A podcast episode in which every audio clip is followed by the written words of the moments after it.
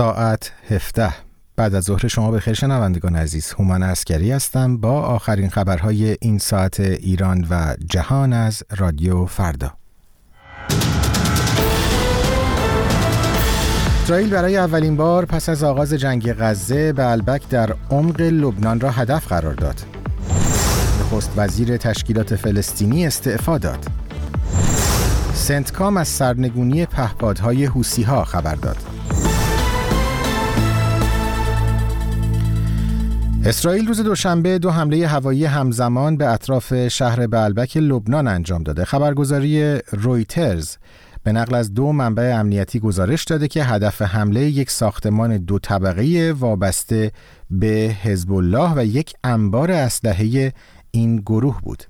در این حمله دست کم دو عضو حزب الله کشته شدند. در بیش از چهار ماه که از آغاز جنگ غزه میگذرد این نخستین بار است که اسرائیل عمق لبنان را هدف قرار می‌دهد. به نوشته رویترز ارتش اسرائیل گفته که در حال حاضر به اهداف تروریستی حزب الله در عمق لبنان حمله می کند اما جزئیات بیشتری ارائه نکرده است. شهر بلبک در دره بوغا از پایگاه های اصلی حزب الله است و در همسایگی با سوریه قرار دارد. محمد اشتیه نخست وزیر تشکیلات خودگردان فلسطینی می‌گوید که استعفای خود را به محمود عباس رئیس این تشکیلات ارائه کرده است. تشکیلات فلسطینی کنترل امور در کرانه باختری اشغالی را بر عهده دارد. خبرگزاری رویترز گزارش داده که آقای اشتیه دلیل استعفایش را فرصت دادن به شکلگیری اجماعی گسترده در میان فلسطینی ها برای ترتیبات سیاسی بعد از جنگ غزه عنوان کرده است. محمود عباس اعلام کرده بود که به دنبال تشکیل دولتی فراگیرتر و متشکل از تکنوکرات هاست. ستاد فرماندهی مرکزی ایالات متحده سنتکام بامداد امروز دوشنبه اعلام کرد که حملات پهپادی و موشکی حوسی ها را به کشتی ها در دریای سرخ و خلیج عدن دفع کرده است. سنتکام می‌گوید که حوسی های مورد حمایت ایران سه پهپاد به سوی جنوب دریای سرخ شلیک کردند که نیروهای آمریکایی دو فروند از آنها را سرنگون کردند و پهپاد سوم در حین پرواز سقوط کرد. همزمان خبرگزاری رویترز گزارش داده که شبه نظامیان حوسی تحت حمایت ایران شب گذشته در خلیج عدن یک موشک بالستیک ضد کشتی را به سوی یک تانکر حامل فراورده های نفتی که با پرچم آمریکا در حرکت بود شلیک کردند اما این موشک به تانکر اصابت نکرد و خسارتی به بار نیاورد. از آغاز جنگ غزه شبه نظامیان حوسی دهها حمله علیه کشتی ها در آبهای منطقه انجام دادند آمریکا و بریتانیا با پشتیبانی شمار دیگر از کشورها تا کنون چهار بار حملات مشترک هوایی علیه مواضع حوسی ها انجام دادند. یک نظامی آمریکایی در اعتراض به جنگ غزه در برابر سفارت اسرائیل در واشنگتن اقدام به خودسوزی کرد. این حادثه عصر یک شنبه به وقت محلی روی داد و مأموران او را به بیمارستان منتقل کردند. یک سخنگوی نیروی هوایی ارتش آمریکا تایید کرد که این حادثه مربوط به یک عضو فعال در این نیرو بوده است. سخنگوی سفارت اسرائیل به نیویورک تایمز گفته که هیچ یک از کارکنان این سفارت در این حادثه آسیب ندیدند. در ماه دسامبر هم یک تن در مقابل کنسولگری اسرائیل در ایالت جورجیا خود را به آتش کشیده بود. اما در ایران چند ماهی بیشتر تا پایان کار مجلس شورای اسلامی یازدهم باقی نمانده. مجلسی که رهبر جمهوری اسلامی آن را انقلابی خوانده و ستوده. اما برخی از مردم و کارشناسان معتقدند که این مجلس نه تنها به حل مشکلاتشان کمک چندانی نکرده بلکه با مطرح کردن و تصویب برخی طرحها ممکن است به مشکلاتشان هم اضافه شود. مهدی بیگی در گزارشش برخی از طرحها و مصوبات مجلس یازدهم را بررسی کرده است.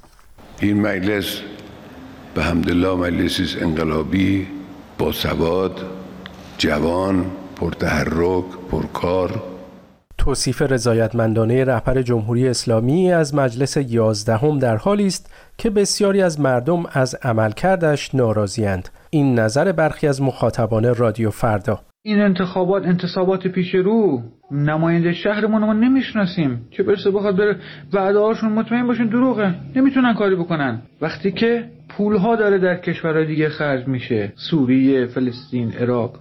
چیزی برای مردم ما نمیمونه این وسط. اینا نزدیک انتخابات حالا شروع کردن به پوشش اجباری رو کمی شل گرفتن. مردم نباید گول بخورن. من به هیچ عنوان در انتخابات شرکت نمی کنم چرا؟ چون حتی اگر ما بی معرفت باشیم بی تفاوت باشیم نسبت به انقلاب محسا نسبت به وضع اقتصاد موجود باز شرکت در انتخابات بیمعنیه چرا؟ چون اصلا اینها رو شورای نگهبان که یک نهاد غیر انتخابی هست و یک نظارت استصوابی داره انتخاب کرده اما علت نارضایتی مردم چیست؟ مروری بر برخی از مصوبات اصلی مجلس می تواند پاسخ این سوال را بدهد.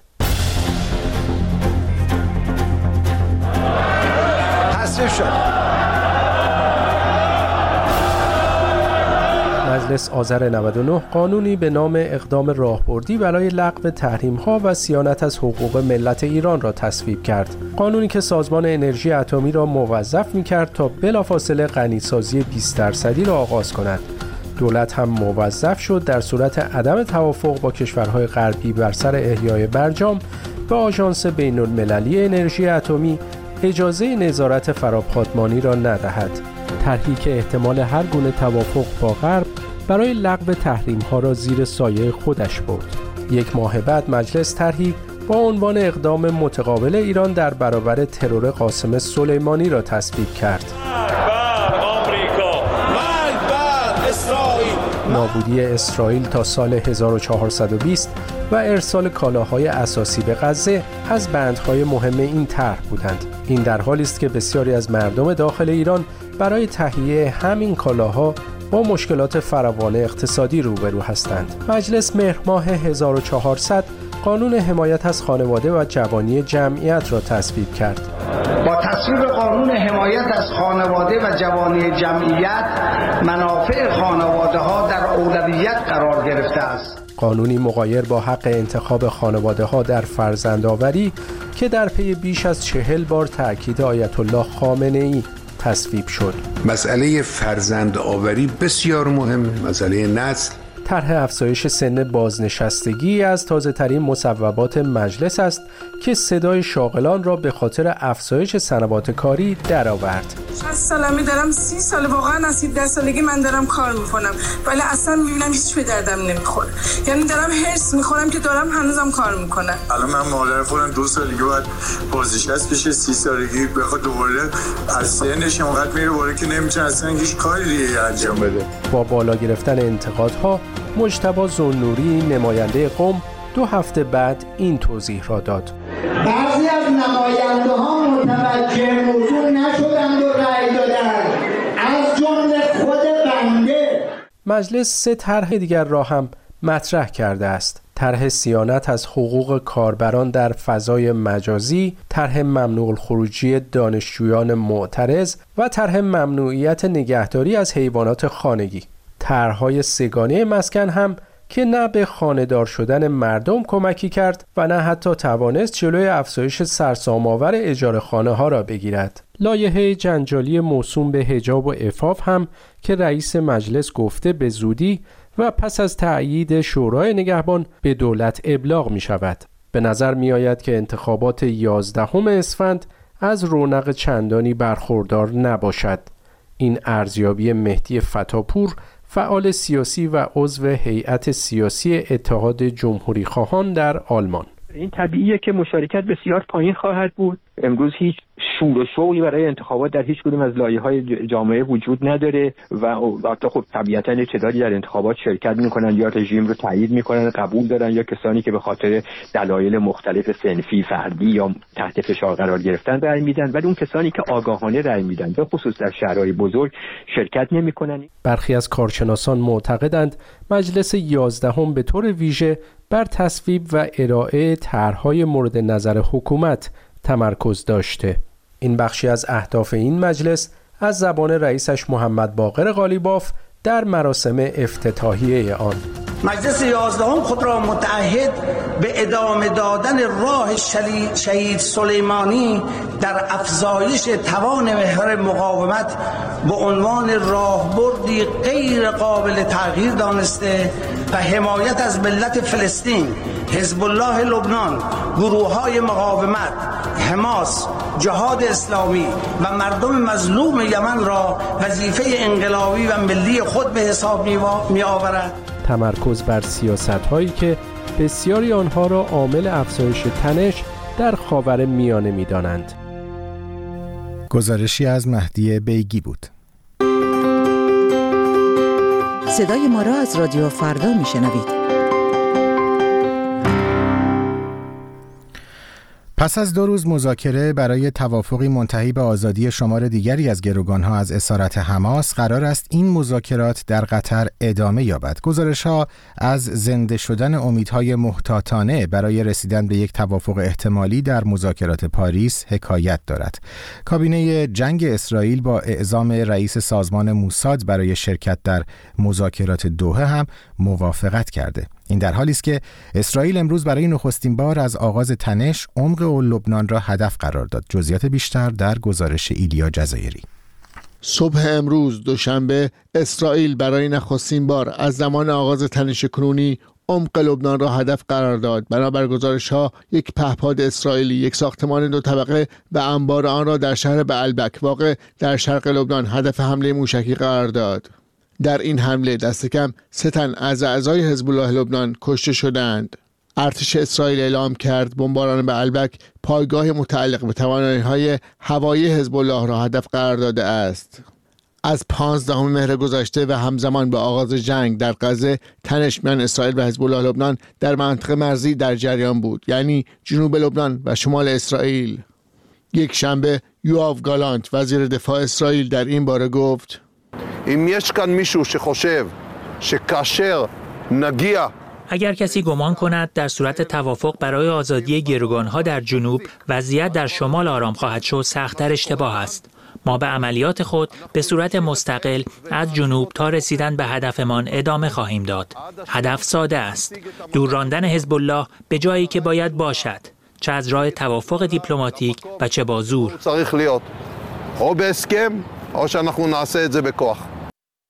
این در حالی است که دوحه پایتخت قطر خود را برای میزبانی ادامه مذاکرات برای توافق احتمالی میان اسرائیل و گروه افراطی حماس آماده می کند گروهی که در فهرست تروریستی آمریکا و اروپا قرار دارد. نشست دوحه ادامه مذاکرات روزهای جمعه و شنبه در پاریس پایتخت فرانسه خواهد بود. مذاکراتی که امیدواری محتاطانه ای برای توافق میان اسرائیل و حماس بر سر یک آتشبس موقت و آزادی شماری از گروگانها از اسارت حماس زنده کرده است. مذاکرات پاریس با حضور دیوید بارنیا رئیس سازمان موساد اسرائیل ویلیام برنز رئیس سازمان اطلاعات مرکزی آمریکا CIA و مسئولانی از قطر و مصر که میانجیگری میان طرفهای درگیر را بر عهده دارند برگزار شد بنابر گزارش ها. پیشنهاد جدید اسرائیل باعث زنده شدن امیدها برای به دست آمدن آتشبسی دست کم موقت در جنگ غزه شده است. بنابراین پیشنهاد مدت زمان آتشبس شش هفته خواهد بود. در این پیشنهاد اسرائیل از خواسته خود برای آزادی همه گروگان ها کوتاه آمده و خواستار آزادی چهل گروگان شده است. در مقابل در برابر هر گروگان نیز ده زندانی فلسطینی آزاد خواهند شد. بنابراین پیشنهاد اسرائیل با بازگشت آوارگان فلسطینی به خانه هایشان در شمال غزه و آغاز بازسازی این منطقه موافقت می کند. قرار است ادامه مذاکرات در دوحه فشرده باشد البته شرط های بنیامین نتانیاهو نخست وزیر اسرائیل درباره این پیشنهاد می تواند در مسیر توافق ایجاد مانع کند روزنامه اسرائیل جورزالین پست گزارش داده که آقای نتانیاهو خواستار آن شده فلسطینی هایی که به گفته او احکام سنگین دارند در صورت آزادی به کشورهای خارجی تبعید شوند. هنوز گروه حماس به این اخبار و گزارش ها واکنش نشان نداده است. جنگ در نوار غزه پس از آن آغاز شد که گروه حماس روز 15 مهر گذشته شهرها و شهرکهای اسرائیلی را هدف حمله غافلگیر کننده قرار داد. در آن روز بیش از 1200 نفر که اکثرشان غیر نظامی هستند کشته شدند و حدود 250 نفر به گروگان گرفته شدند. و با این گزارش ایلیا جزایری به پایان این بخش خبری رادیو فردا می‌رسیم. از اینکه تا این لحظه همراه ما بودید از شما بسیار بسیار سپاسگزارم. اگر درباره آنچه شنیدید نظر انتقاد یا پیشنهادی داشتید حتما با شناسه ما در تلگرام تماس بگیرید. شناسه تماس با ما در تلگرام فردا گرام.